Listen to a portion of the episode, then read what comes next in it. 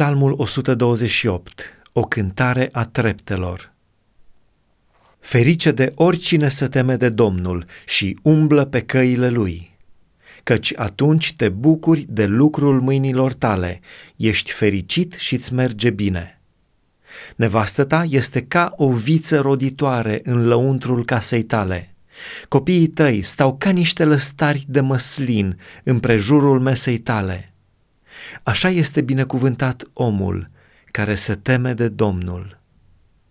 Să te binecuvinteze Domnul din Sion, să vezi fericirea Ierusalimului în toate zilele vieții tale și să vezi pe copiii copiilor tăi.